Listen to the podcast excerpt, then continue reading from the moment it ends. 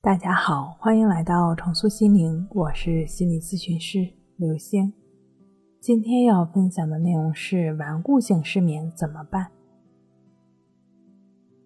一位前来向我咨询的失眠症的朋友说：“我之前听你催眠助眠的音乐都挺好的，但是为什么现在听了半天都不管用呢？”其实啊。并不是催眠或者助眠的内容本身没有用，而是可能当你发现这个方法有用的时候，就开始用这个方法治你的失眠。这个时候就已经有对治的执着了，对治和执着就会让人紧张，自然你就会发现这个方法没用了。其实不只是催眠，还有很多的心理的问题都是这样的。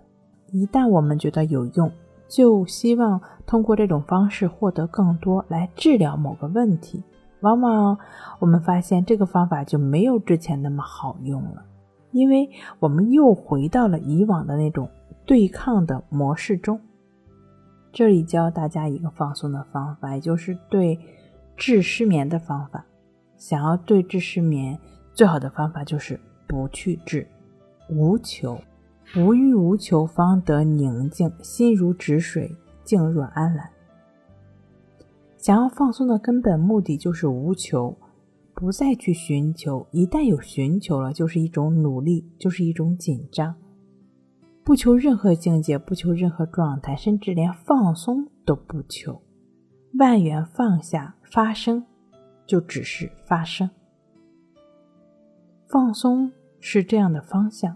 尤其对于失眠或者焦虑性失眠的人，你真正能够痊愈，真正能够失眠消失，是可以接纳失眠的存在，不苛求任何形式的睡眠。